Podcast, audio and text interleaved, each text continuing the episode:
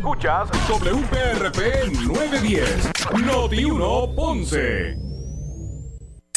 Uno Radio Group, Noti 1630 ni ninguno de sus auspiciadores se solidarizan necesariamente con las expresiones del programa que escucharán a continuación. Ponce en Caliente es presentado por Muebles por Menos y Laboratorio Clínico Profesional Emanuel en Juanadía. La temperatura en Ponce y todo el sur sube en este momento. Noti 1630 presenta Ponce en Caliente con el periodista Luis José Moura. Saludos a todos y muy buenas tardes. Bienvenidos.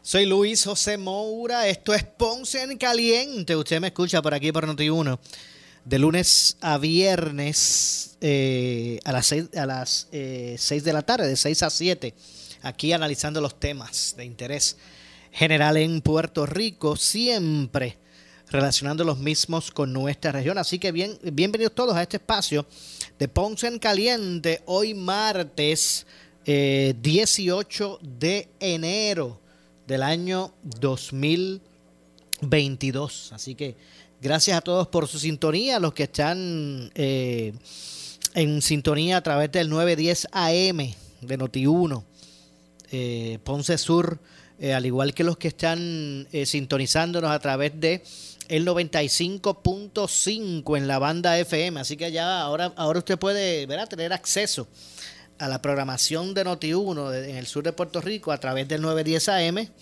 eh, y toda la cobertura que representa eh, nuestra señal, sino que también a través de la banda FM con toda la fidelidad que eso representa. Así que también saludos a los que nos escuchan por el 95.5 en la banda FM. Así que saludos a todos. Hoy entre eh, varios asuntos que han sido parte de la, de la opinión pública, ¿verdad? Del análisis público está lo relacionado a la vista eh, de evaluación del nombramiento del secretario de Educación, que fue en el día de hoy a través de la Comisión de Nombramientos en, el Senado de Puerto Rico.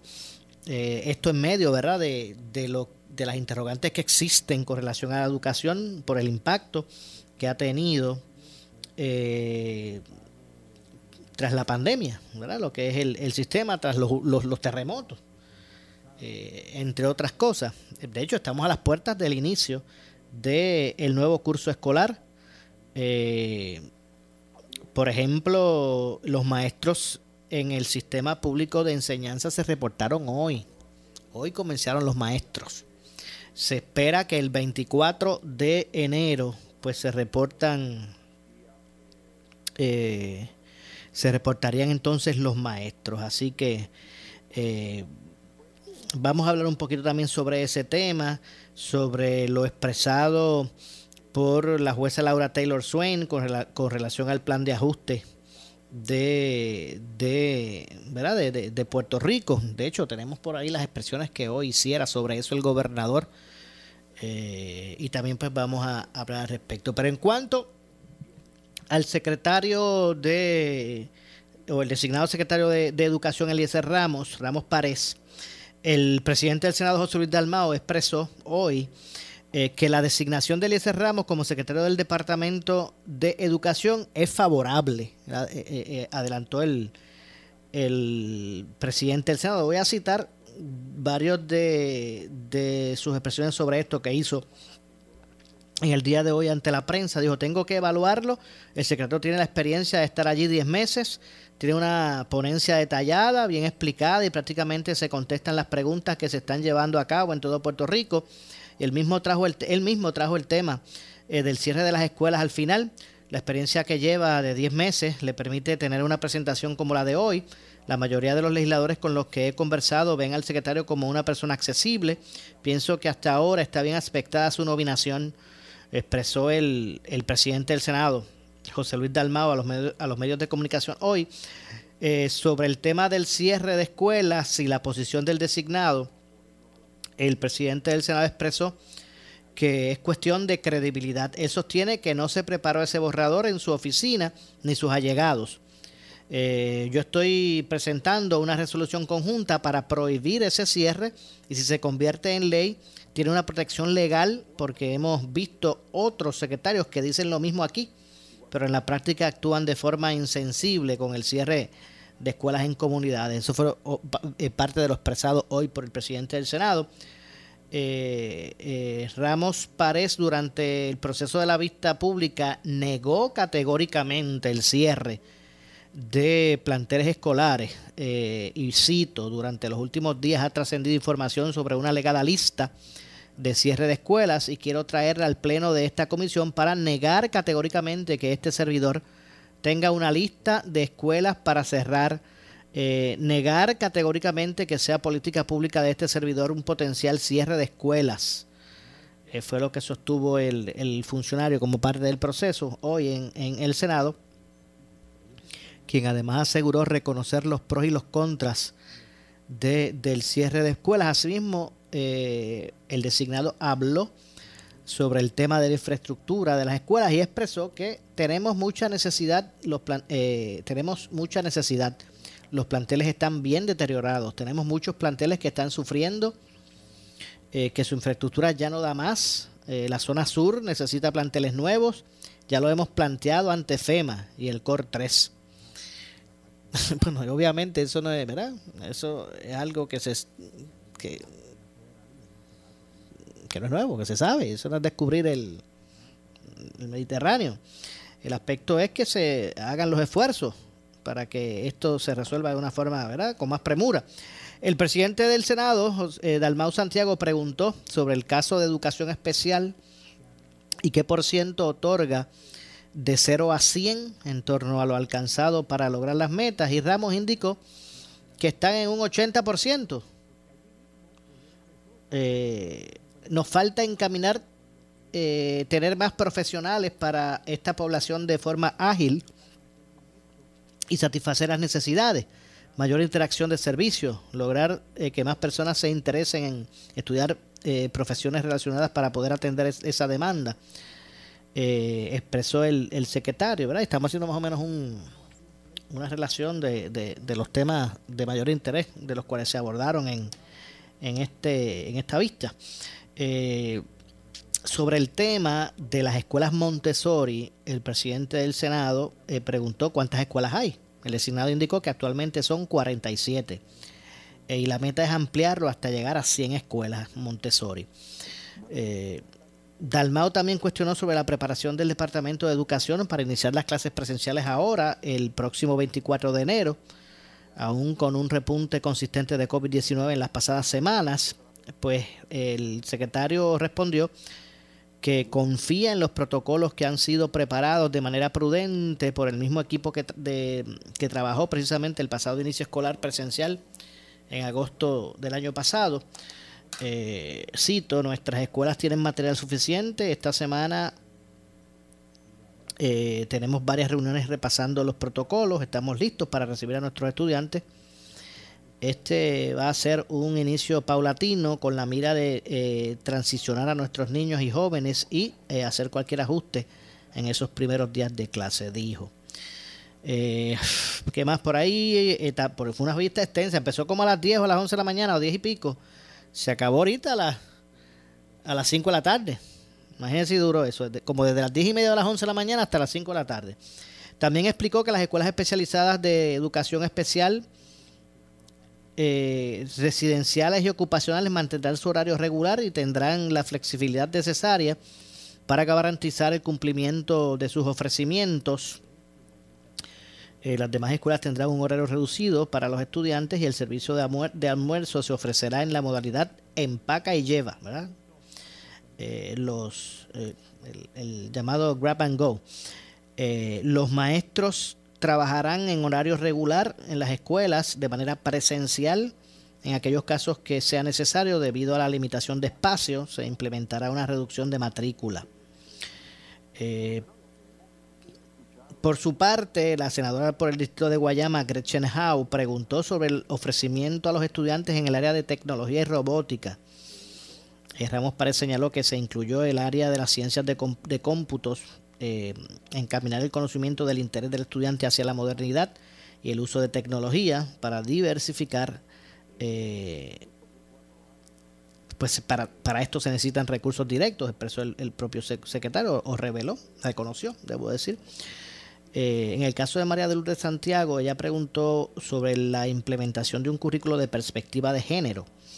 Y el designado, el secretario respondió que desde que asumió las, las riendas del Departamento de Educación, esto es un tema ¿verdad? Que, que, pues que, crea controversia y que, trae interés ante esa pregunta de María de Lourdes Santiago sobre la implementación en el currículo del sistema, este, el concepto de perspectiva de género, el designado respondió que desde que asumió las riendas del Departamento de Educación hay un mandato sobre ese tema. Este tema tiene una relevancia en la dinámica social y la oportunidad que tienen las escuelas de modificar conducta en la sociedad.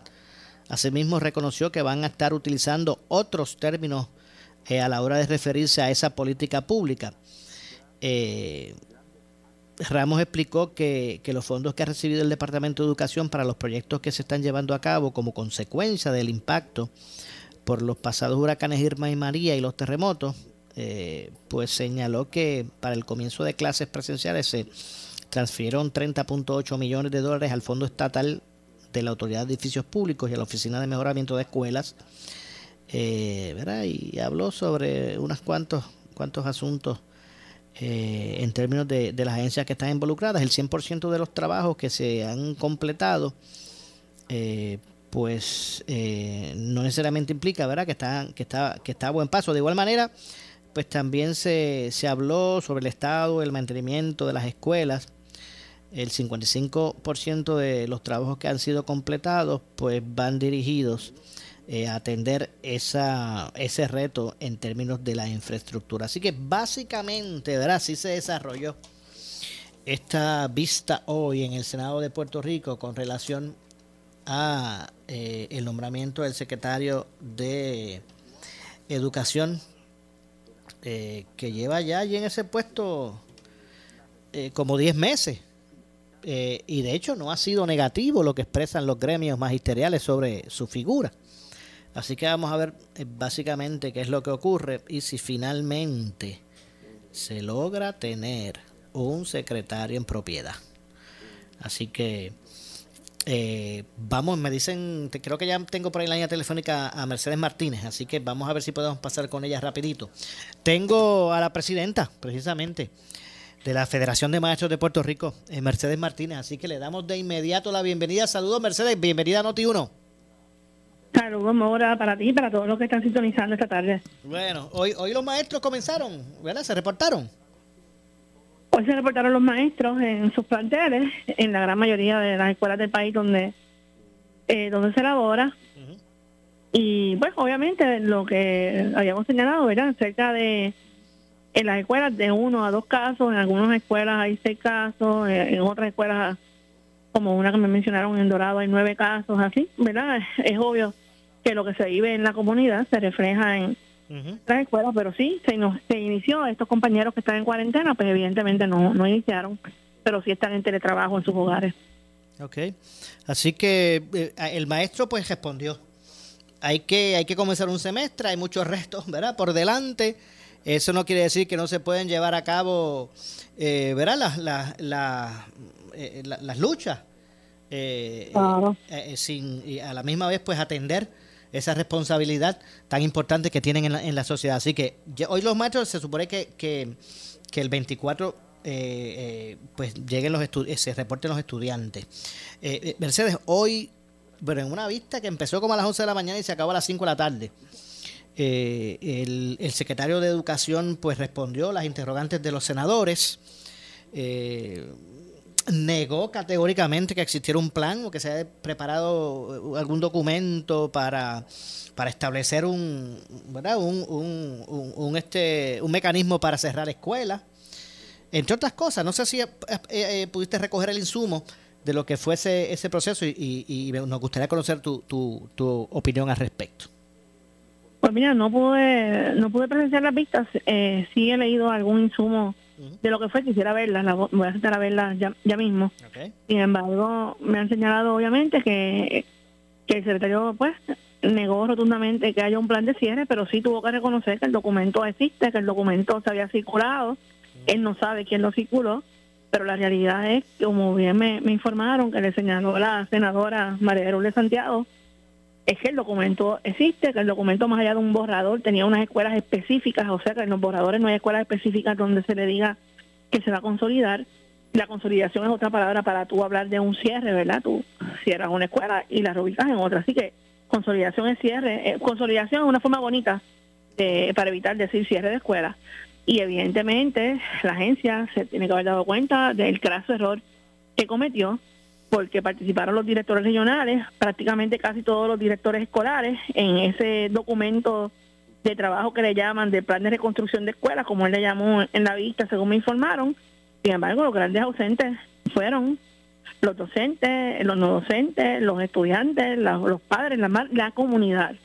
Así yo espero, ¿verdad? Y entiendo que el secretario tiene que haber capacitado. En el frente ya habíamos hablado con él y le habíamos indicado que tenía que aclarar este asunto. Nos alegra saber que no tenga ningún plan de, cierre, que se le vaya a dar eh, participación a la comunidad. Así debió haber sido desde un principio y si se hubiese hecho de esta forma desde un inicio, esta situación no hubiese transcurrido, ¿verdad? Lo publicado por el CPI, que responsablemente compartió la información eh, fidedigna de un documento oficial de la agencia.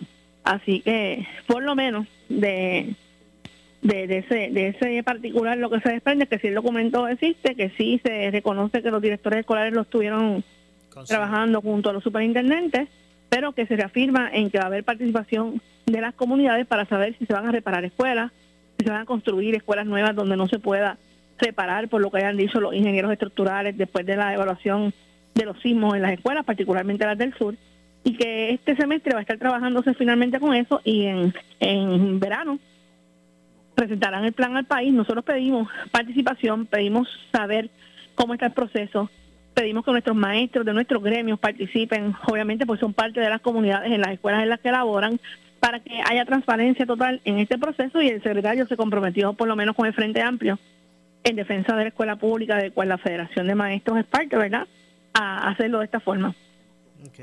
¿Será que esto es un caso de si no sale, si no trasciende el documento, ¿verdad? Eh, pues no se forma el revolú. Como se forma el revolú, pues ya no se va a llevar a cabo el, plan de cierre. Eh, definitivamente se formó el revolú porque salió el documento y trascendió el documento. Yo pienso que el documento, si se iba a hacer un documento del plan de reconfiguración o de, o de, de reconstrucción de escuela, el borrador debió partir de la participación de la comunidad, ¿verdad? De abajo hacia arriba, no de arriba hacia abajo, como lo hicieron y eso fue el grave error de la agencia porque este país está muy atento a lo que ocurre en un país que ya ha sufrido el cierre de 674 escuelas en la última década. El 34% de nuestras escuelas fueron cerradas del 2014 al 2018 y tenemos que recordar, más allá del, secretario y su figura, que hay un plan orquestado para desmantelar la educación pública, que eso todo el mundo lo sabe, desde el fallido proyecto del Senado 1456 del senador Eduardo Batia, que le costó, dicho sea de paso, la, la elección, desde el proyecto del senador Eduardo Batia hasta la mal llamada ley de reforma educativa, que fue propulsada e impulsada nada más y nada menos que por Julia Kelleher, hoy convicta, por Abel Nazario, también convicto, y por Ricardo Rosselló, que todo el mundo sabe cómo tuvo que salir de este país. Por tanto, lo primero que tuviese que hacer no es secretario, la legislatura de este país, si quiere que el pueblo tenga credibilidad en ese cuerpo es derogar esa reforma educativa que permite la privatización del 10% de las escuelas, que permite los vales educativos para sufragar los costos de los colegios privados de los fondos, desde los fondos del Departamento de Educación y que permite un mecanismo para que se continúe cerrando planteles escolares. Así que esa ley no es una reforma, esa ley es la ley del desmantelamiento de la educación y le corresponde no al secretario de la legislatura derogar la misma y sentarse con grupos multisectoriales para trabajar sobre una verdadera reforma educativa. Ok, entiendo. Eh, Mercedes, eh, eh, ¿se debe se debe confirmar a, a, Ramos, a Elisa Ramos? Pues mira, yo entiendo que el secretario cuenta con los votos, no no sé si me equivoque. Nosotros en la federación enviamos una ponencia y es la postura histórica de la federación ni a favor ni en contra por el sencillo hecho de que el proceso de nombrar o confirmar a estos secretarios no es el proceso adecuado. Nosotros entendemos que se debe enmendar la constitución no solamente para ese puesto, sino para todos los jefes de agencia, pero lamentablemente la política partidista siempre ha permeado en los nombramientos de los jefes de agencia y primero, ¿verdad? Esas figuras de, de, de secretarios o secretarias en las agencias públicas primero responden al gobernador, después le responden al partido y finalmente a los trabajadores o a las comunidades escolares, en ese sentido, que le deben de servir. Ese proceso está totalmente viciado, debe de cambiar, pero los partidos mayoritarios aquí por décadas se han rehusado a cambiar esa forma, por lo tanto no ni nos oponemos ni estamos a favor, le corresponderá al Senado ver los méritos de secretario según su entrevista, pero sí te puedo adelantar, obviamente, ¿verdad? Y decir de que nuestra experiencia con él particularmente ha sido una de, de apertura al diálogo, ha sido una de trabajo en, en conjunto, trabajo en común, de atender situaciones y casos que le hemos llevado, así que eh, hace muchos años no veía un secretario que, que tuviese esa disponibilidad, pero obviamente eh, le corresponderá al Senado evaluar los méritos del secretario para determinar si lo confirman o no lo confirman, lo que sí es que nosotros estaremos muy pendientes a que se trabaje con este o con el secretario o secretaria que venga sobre la justicia salarial que tanto merecen los docentes, tanto aprobando los proyectos de aumento a la escala, el proyecto de, de la carrera magisterial. Hoy la jueza nos acaba de dar un golpe enorme y esos legisladores que hoy estaban cuestionando al secretario, muchos de ellos son los responsables de lo que vamos a vivir en el caso del magisterio, no solo el país, ¿verdad? pero el magisterio en particular, a quien ha destinado a dejarlo sin un retiro por beneficios definidos de forma vitalicia Recordar que la Asociación de Maestros de Puerto Rico, en contubernio con la Junta de Control Fiscal, fueron los primeros que trataron de imponernos ese plan de ajuste de la deuda en el 2019, en el 2021. Los maestros votaron que no. Luego la legislatura aprueba la ley 53 de la Junta y finalmente la jueza lo confirma el día de hoy, mandando a miles de docentes a la indigencia. Así que la legislatura de este país nos va a tener que dar cara y decir ahora cómo van a remediar el grave daño que le han hecho al pueblo al permitir la emisión de bonos para el pago de una deuda impagable, sin auditar, sin encauzar a los responsables, poniendo sobre los hombros de las mujeres y los hombres que vivimos en este país, trabajadores, nuestros hijos, nuestros viejos, el pago de una deuda, porque dicen que no van a tocar las pensiones para tratar de congraciarse con el pueblo de las pensiones existentes. Lo que no dicen es que la jueza, y ellos lo, lo autorizaron en su ley, ha señalado que por 25 años no se, va, no se va a hacer ningún ajuste por el costo de vida de las pensiones actuales. Y si por 25 años siguen los aumentos de los servicios esenciales, de las utilidades, de la comida, del peaje, de la gasolina, pues tú estás empobreciendo a esa población que le dio la vida al país por 30 años de servicio, porque no van a tener un ajuste a sus pensiones por esta aprobación. Así que que se recuerde el pueblo de Puerto Rico, todos los que votaron a favor de la ley 53, porque ninguno o ninguna de los que votó a favor de este proyecto merece ser reelecto en las próximas elecciones. Vamos a ver cómo reacciona la legislatura ante, ante esta situación, porque antes era más era bien fácil decir, eso es allá la Junta, eso es culpa de la Junta, no somos nosotros, es la Junta. Vamos a ver cómo reacciona todo ese liderato. Mercedes, gracias. Gracias por acompañarnos. Estaremos eh, eh, eh, en contacto para poder dialogar sobre todos estos temas que van a seguir dando de qué hablar. Ya, ya, ya no tan solo lo del secretario, sino esto de la de la determinación de la jueza Taylor Swain. Claro que sí, muchas gracias por la oportunidad, Maura. Muchas gracias a usted como siempre. Así que ahí escucharon eh, a la presidenta de la Federación de Maestros de Puerto Rico, eh, Mercedes Martínez. Eh, así que más adelante, más adelante vamos a ampliar ese tema. Mire, sobre Taylor Swain, que fue el, el, punto que trajo al final Mercedes. la jueza federal Laura Taylor Swain aprobó hoy el plan de ajuste de deuda para Puerto Rico en el que se modifican unos 33 mil millones de dólares en obligaciones del gobierno central. La, confirmación del plan de ajuste de deuda del gobierno de Puerto Rico presentado por la Junta de Supervisión Fiscal y Financiera eh, ante la jueza Taylor Swain representa un gran paso para la recuperación económica de nuestra isla. eh, estamos ante un momento trascendental en el que el gobierno de Puerto Rico se encamina a terminar el proceso de quiebra eh, y así concentrarse en lograr regresar al proceso que nuestra gente espera y merece.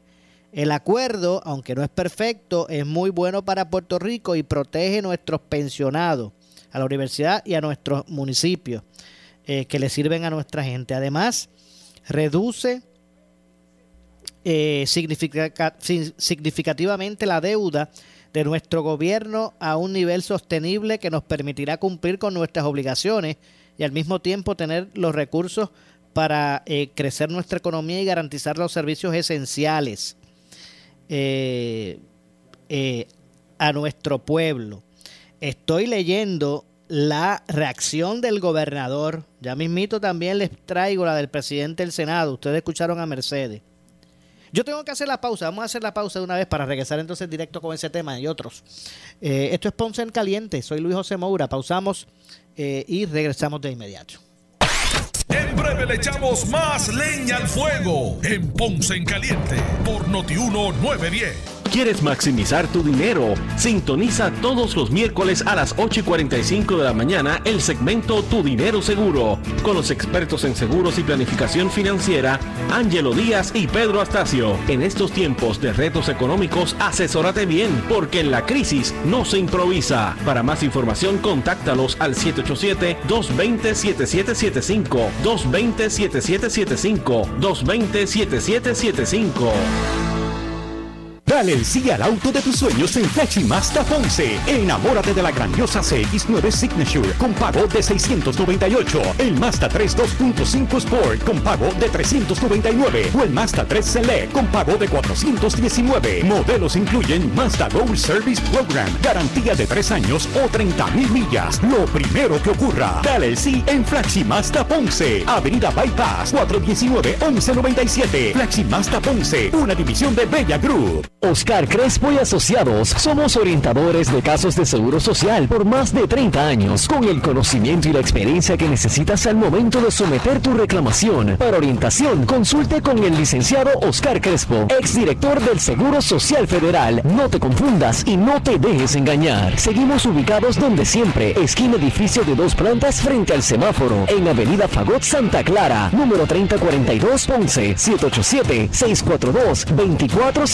642 2452 por su calidad de servicio. Por su conveniente horario. Así es el Laboratorio Clínico Profesional Emanuel, siempre brindándote un servicio de excelencia con tecnología precisa y avanzada para un resultado confiable. Un laboratorio completo. Y los resultados los recibo rápido y hasta por email. Con servicio a industrias y también a domicilio. Haz de Laboratorio Clínico Profesional Emanuel tu laboratorio de confianza. Ese es el mío. Y el mío también. En Juana Díaz, llámenos al 260-5504 o al 580-0080.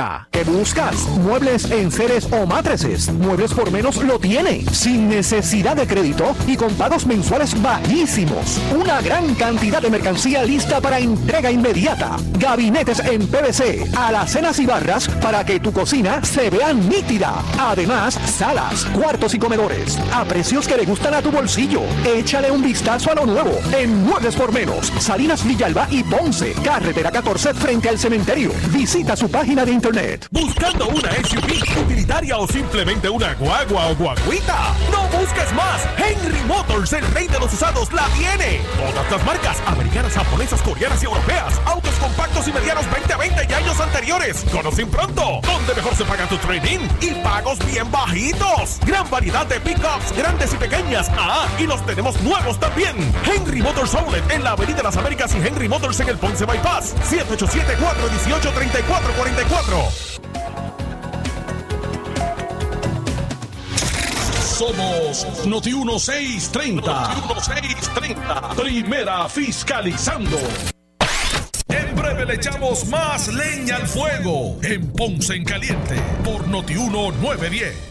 Oscar Crespo y Asociados somos orientadores de casos de seguro social por más de 30 años, con el conocimiento y la experiencia que necesitas al momento de someter tu reclamación. Para orientación, consulte con el licenciado Oscar Crespo, exdirector del Seguro Social Federal. No te confundas y no te dejes engañar. Seguimos ubicados donde siempre, esquina edificio de dos plantas frente al semáforo, en Avenida Fagot Santa Clara, número 3042 Ponce,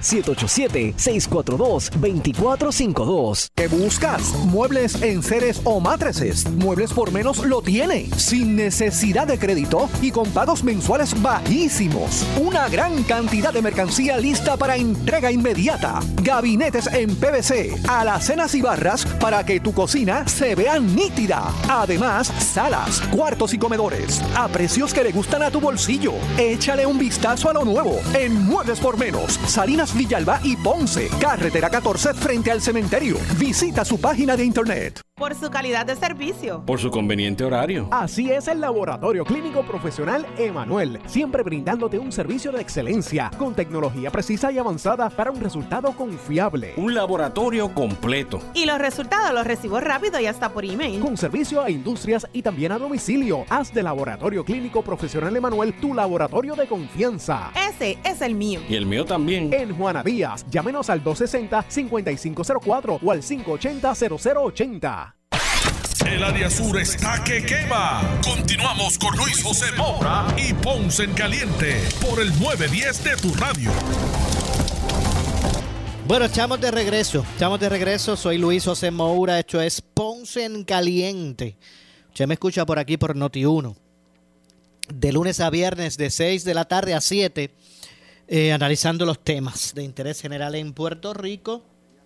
Siempre eh, relacionando los mismos con nuestra región. Estuvimos conversando hace unos minutos con la presidenta de la Federación de Maestros de Puerto Rico, Mercedes Martínez. Eh, ya mismito vamos a retomar el tema de, de la educación, pero yendo al, al, al, punto que nos quedamos previo a la pausa sobre lo que la información hoy trascendida en que la en términos de que la jueza federal Laura Taylor Suena aprobó eh, en el día de hoy el plan de ajuste de deuda para Puerto Rico eh, en la que se estarían modificando unos 33 mil millones de dólares en obligaciones del gobierno central. Le, leímos la, las declaraciones que envió escritas el gobernador, básicamente complacido con eh, eh, la, ¿verdad? La, actuación o la determinación de, de la jueza. Eh, este plan de ajuste de deuda incluye recortes a unos 21 mil millones de dólares en obligaciones generales bonos de la Autoridad de Edificios Públicos y de la, de la Administración de Sistemas de Retiro eh, de los empleados públicos.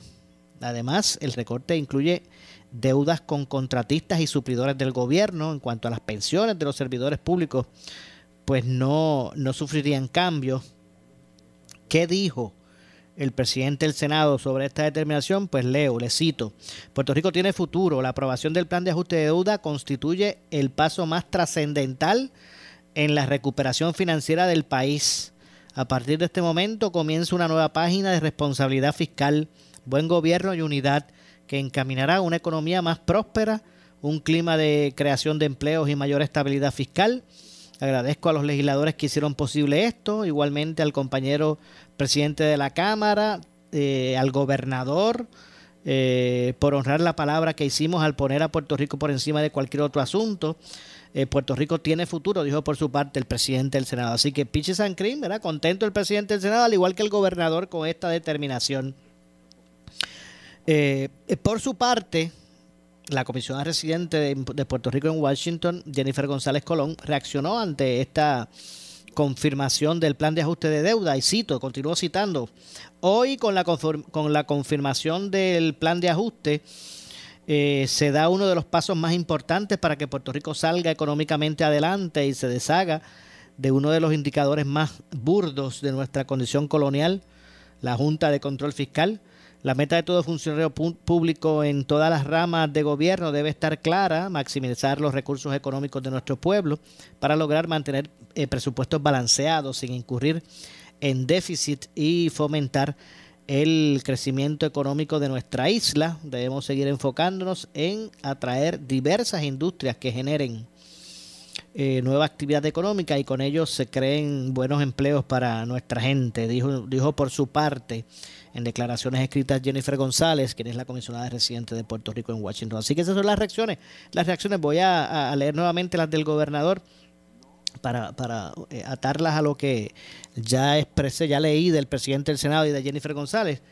Pues el gobernador lo que expresó fue lo siguiente, la confirmación del plan de ajuste de deuda de Puerto Rico presentado eh, por la Junta eh, ante la jueza Taylor Swain representa un gran paso para la recuperación económica de nuestra isla. Estamos ante un momento trascendental en el que el gobierno de Puerto Rico se encamina a terminar con un proceso de quiebra y así convertirse en, lograr regresar ¿verdad? al proceso de, eh, que, la gente espera y merece. El acuerdo, aunque no es perfecto, eh, dijo el gobernador, es muy bueno para Puerto Rico y protege nuestros pensionados, a la universidad y a los municipios que le sirven a la gente.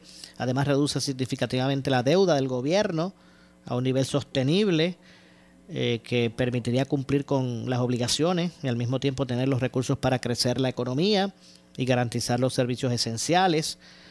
Eh, durante los pasados cinco años, aparte de la quiebra gubernamental, Puerto Rico ha tenido que sobrepasar huracanes, terremotos y una pandemia global. Aún así, eh, nuestro pueblo y nuestra economía han sido resilientes y estamos dirigidos a un futuro de grandes logros. Agradecemos el trabajo de la autoridad de asesoría de la de asesoría financiera y agencia eh, agencia fiscal, así como a la Junta de Supervisión y a todos los que han laborado para lograr este histórico acuerdo, así como los acuerdos de deuda de Cofina, el Banco Gubernamental de Fomento, la Autoridad de Acueductos, Alcantarillado. Han sido grandes los logros que viabilizan a Puerto Rico eh, para que pueda alcanzar y recuperar su economía. Tenemos aún mucho trabajo por delante y estamos preparados para dar todo por Puerto Rico. Esas fueron las, declaraciones del gobernador. Así que estos tres eh, líderes eh, de, gobierno, gobernador, presidente del Senado y comisionado residente, pues están complacidos con, con esa determinación en el día de hoy de la jueza Taylor Swain aprobando ya finalmente el plan de ajuste de deuda. Obviamente aquí hoy rompe ¿verdad? El, debate. A partir de esa determinación romperá el debate y ustedes por aquí, por Noti1, eh, van a poder escuchar eh, los análisis desde los distintos eh, puntos de vista de todos todos los recursos, talentos y en los programas aquí de Noti1, donde se abre el espacio para el debate con relación a, a esta, a esta situación. Así que ahí básicamente pues pudieron escuchar las declaraciones del gobernador, del presidente del Senado de Puerto Rico y de la comisionada residente de Puerto Rico en Washington, eh, Jennifer González, sobre toda, sobre toda esta situación. Así que eh, finalmente pues tomó su determinación la jueza de quiebra de Puerto Rico, Taylor Swain, y aprobó ese plan de ajuste. Hello. Ok, bueno, ya me indican que tengo por aquí a el presidente de Educadores Puertorriqueños en Acción, EPA, Domingo Madera, el profesor. Hayamos dejado pendiente esta conversación a ver qué ocurría hoy con el regreso de los maestros. Así que vamos a regresar al tema de educación. Saludos, profesor. Eh, gracias por acompañarnos. Saludos, Mora. Eh, un placer estar contigo y todos los escuchas. Bueno, varios aspectos. Gracias a usted, como siempre, por atendernos. Primero, eh, ¿Cuál fue el, saldo? ¿Se reportó en su gran mayoría el maestro hoy a, su, a su área de trabajo como correspondía? La información que he podido obtener en el día de hoy, que no es una información total de, toda la isla, pero la información que tengo es que alrededor del 90 al 92% de los maestros y del personal no docente se presentó a, trabajar. Eh, hay algunos factores que influyeron en los que quizás no se pudieron presentar. Número uno, algunas plazas vacantes que todavía quedan en, algunos lugares. Número dos, eh, empleados, incluyendo maestros que están en, eh, que, tienen que estar en, cuidándose del COVID porque estuvieron con con algún familiar que estuvo contagiado o ellos se contagiaron en algún momento y tienen que estar en ese proceso de, estar los días correspondientes antes de entrar a, las horas escolares. Eh, y, y número tres, pues siempre, siempre a principio de un semestre eh, hay personas que se acogen a una licencia, que se acogen a licencia por enfermedad o, o que renuncian y esas plazas pues quedan vacantes. Así que yo entiendo que más o menos un 90% es un número eh, bastante razonable para decir que eh, se inició, que la gran mayoría de los empleados del departamento eh, de las escuelas estuvieron presentes en el día de hoy. tomando en cuenta la, los retos la pandemia, entre otras cosas, pues eso es, eso es casi la totalidad de, de, ¿verdad? de, la, de la matrícula, la que se, de, de maestro, ¿verdad? La que se, la que se reportó en el día de hoy. Así que al menos eso es positivo, ¿verdad? De que está, está el interés de eh, yo, yo entiendo que, ¿verdad? Hace, eh, eh, tiene que arrancar, el semestre tiene que arrancar hoy. De hecho, y le voy a preguntar sobre eso. No, no sé si tuvo la oportunidad de, ¿verdad? De recoger parte de lo que fue hoy la vista en la comisión de nombramiento sobre el secretario eh, de Educación. sabemos que fue una vista extensísima, ¿verdad? Comenzó como a eso de las 11 de la mañana, terminó como a las 5 de la tarde. fue bien extensa, sí. Este, así que el, el secretario dijo que, ¿verdad? Hasta, hasta hoy, eh, eh, el, el, inicio, el, el, recibir a los estudiantes el 24 va, continúa, ¿verdad? Está en el calendario. Así que, que me puede hablar un poquito al respecto y también si qué opinión le merece, ¿verdad? Lo, expresado hoy, lo que ha trascendido en esta vista eh, del secretario. De hecho, él hoy, ¿verdad?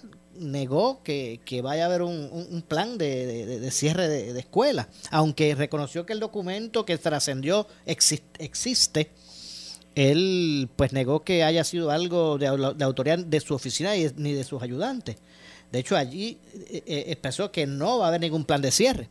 Así que, ¿cuál es su opinión sobre todo este proceso, profesor? Yo, yo te diría que, que yo te le tengo que creer las expresiones del secretario, ¿verdad? Que él, ha enfatizado en que en su en sus planes no tiene eh, cierre de escuela y tenemos, pues, en cierto modo, tenemos que creerle lo que el secretario está diciendo. Así que y confiar en esa palabra que le está empeñando.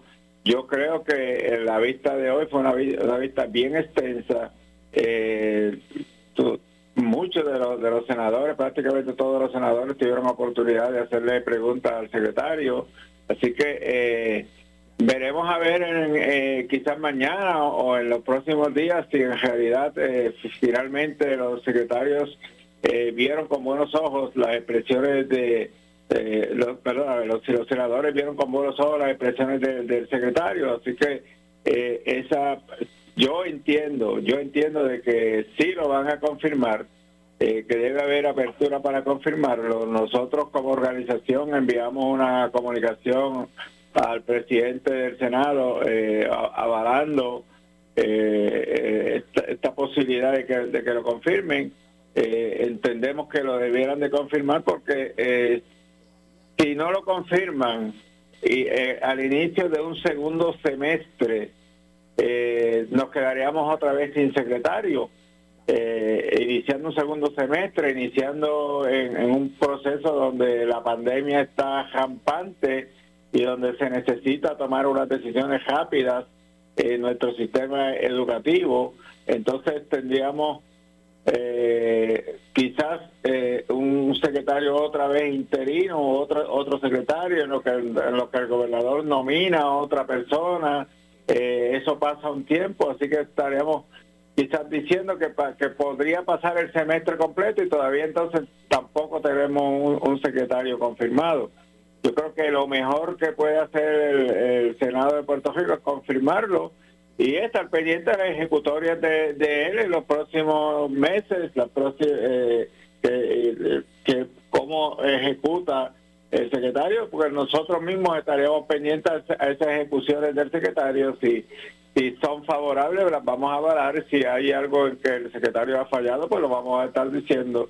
Y, pero pero al día de hoy al día de hoy yo creo que eh, lo mejor que puede hacer el Senado de Puerto Rico es confirmarlo para que tengamos ya un secretario en propiedad entiendo de hecho hoy el presidente del Senado José Luis Dalmao dijo que, que ve bien aspectado el, el, el, el, nombramiento.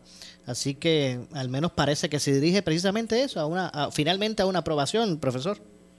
Yo entiendo que sí. Yo por la, por, no vi toda la vista, no tuve la oportunidad de ver toda la vista, pero por lo que vi, las expresiones que se han hecho, entiendo de que hay ambiente para, para ser confirmado. Así que yo te diría que si mañana hay, creo que mañana hay sección del Senado de Puerto Rico, debieran ya de, mañana mismo bajar el nombramiento al floor y confirmarlo y ya salir de esta incertidumbre que, que hemos tenido durante todo un año. Llevamos un año sin, sin secretario, un secretario confirmado y, lo cierto es que eh, el Senado de Puerto Rico ha fallado totalmente en este proceso. Pero, eh, eh, profesor, no, de, no, No, no desde el punto de vista de un funcionario, ¿verdad? De un, de un funcionario en, en las oficinas centrales de, del Departamento de Educación eh, no desde el punto de vista, por ejemplo, de un padre, porque el padre deja al niño en la escuela y por ahí mismo sigue. Eh, desde el punto de vista de los maestros que están allí adentro, eh, pueden sentirse este, tranquilos los padres de los estudiantes del sistema público ahora el 24 para dejar a sus niños allí en la escuela. Yo entiendo, entiendo que sí. Yo creo que, que, sí, el departamento en eso ha sido responsable de, suplir a las escuelas los materiales necesarios para trabajar con esta situación de la pandemia. Lo único que a mí me preocupa es la cantidad de estudiantes que haya por grupos. Si, eh, si son grupos demasiado grandes, pues yo creo que ahí todavía el departamento tiene margen para poder buscar alternativas de, de, esos grupos eh, que sean de 12 o a 15 estudiantes. Eh, no, no debiéramos de tener eh, grupos demasiado de, más de 15 estudiantes. Pero en cuanto a los materiales, tengo entendido que, en las escuelas tienen hand sanitizer, tienen agua suficiente, tienen mascarilla suficiente para los estudiantes. así que la orientación se ha llevado a cabo. Eh, yo, yo creo que estamos preparados para enfrentar esta problemática que tenemos. Como te digo, la única preocupación mía es eh, la cantidad de estudiantes que, podamos tener por, salones para eh, poder cumplir con el distanciamiento que se requiere para minimizar esta pandemia. Entiendo. Bueno, profesor, gracias. Gracias por acompañarnos. Estamos siempre a la orden, es un gran placer estar contigo y todos tus escuchan. Igualmente, muchas gracias a usted. Gracias al, presidente de, la organización magisterial EPA, Educadores Puertorriqueños en Acción, el profesor Domingo Madera. Tenemos que hacer, tengo que hacer una pausa. Regresamos con el segmento final. Soy Luis José Moura. Esto es Ponce en Caliente. Pausamos y regresamos.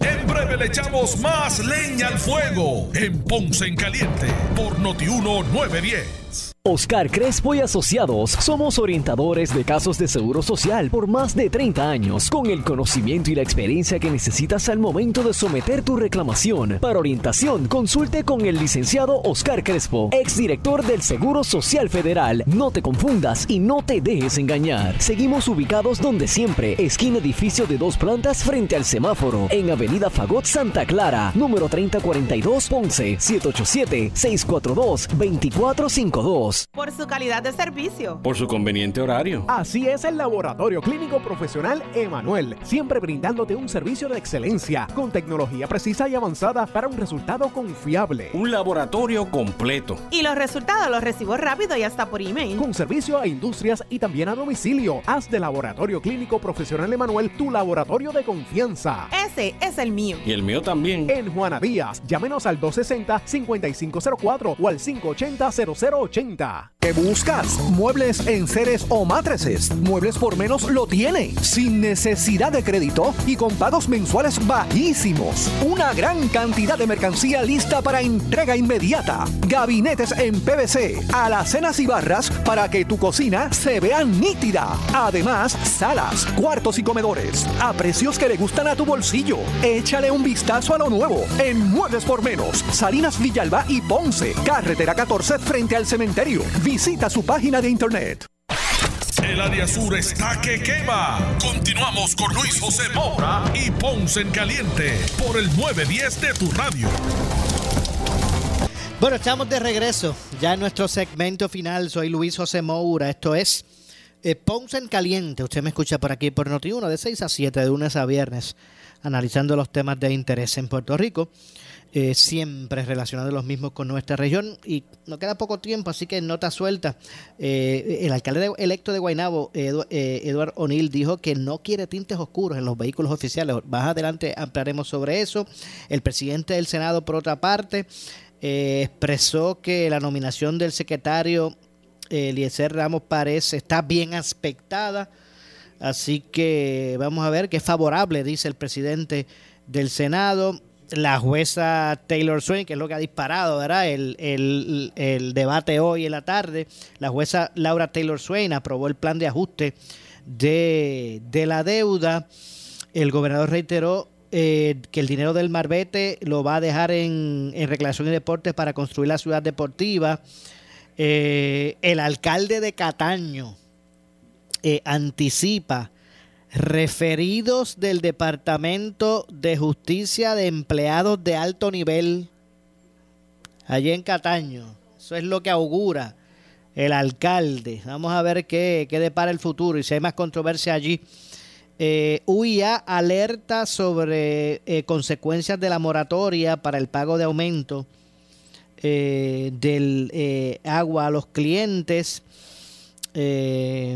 ¿Qué más hay por ahí? Ángel Mato rechaza las imputaciones de transferencia de recaudos eh, de Marbete, de Roberto Clemente, eh, que también pues ha traído eh, controversia entre esas cosas. Así que básicamente, ¿verdad? Así ha transcurrido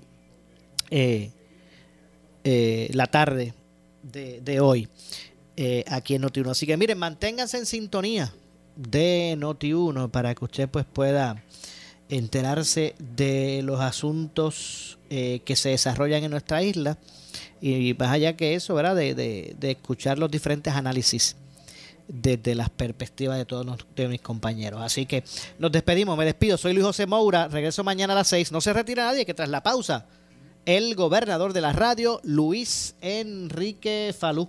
Tengan todos buenas tardes. Ponce en Caliente fue auspiciado por Muebles por Menos y Laboratorio Clínico Profesional Emanuel en Juana Díaz.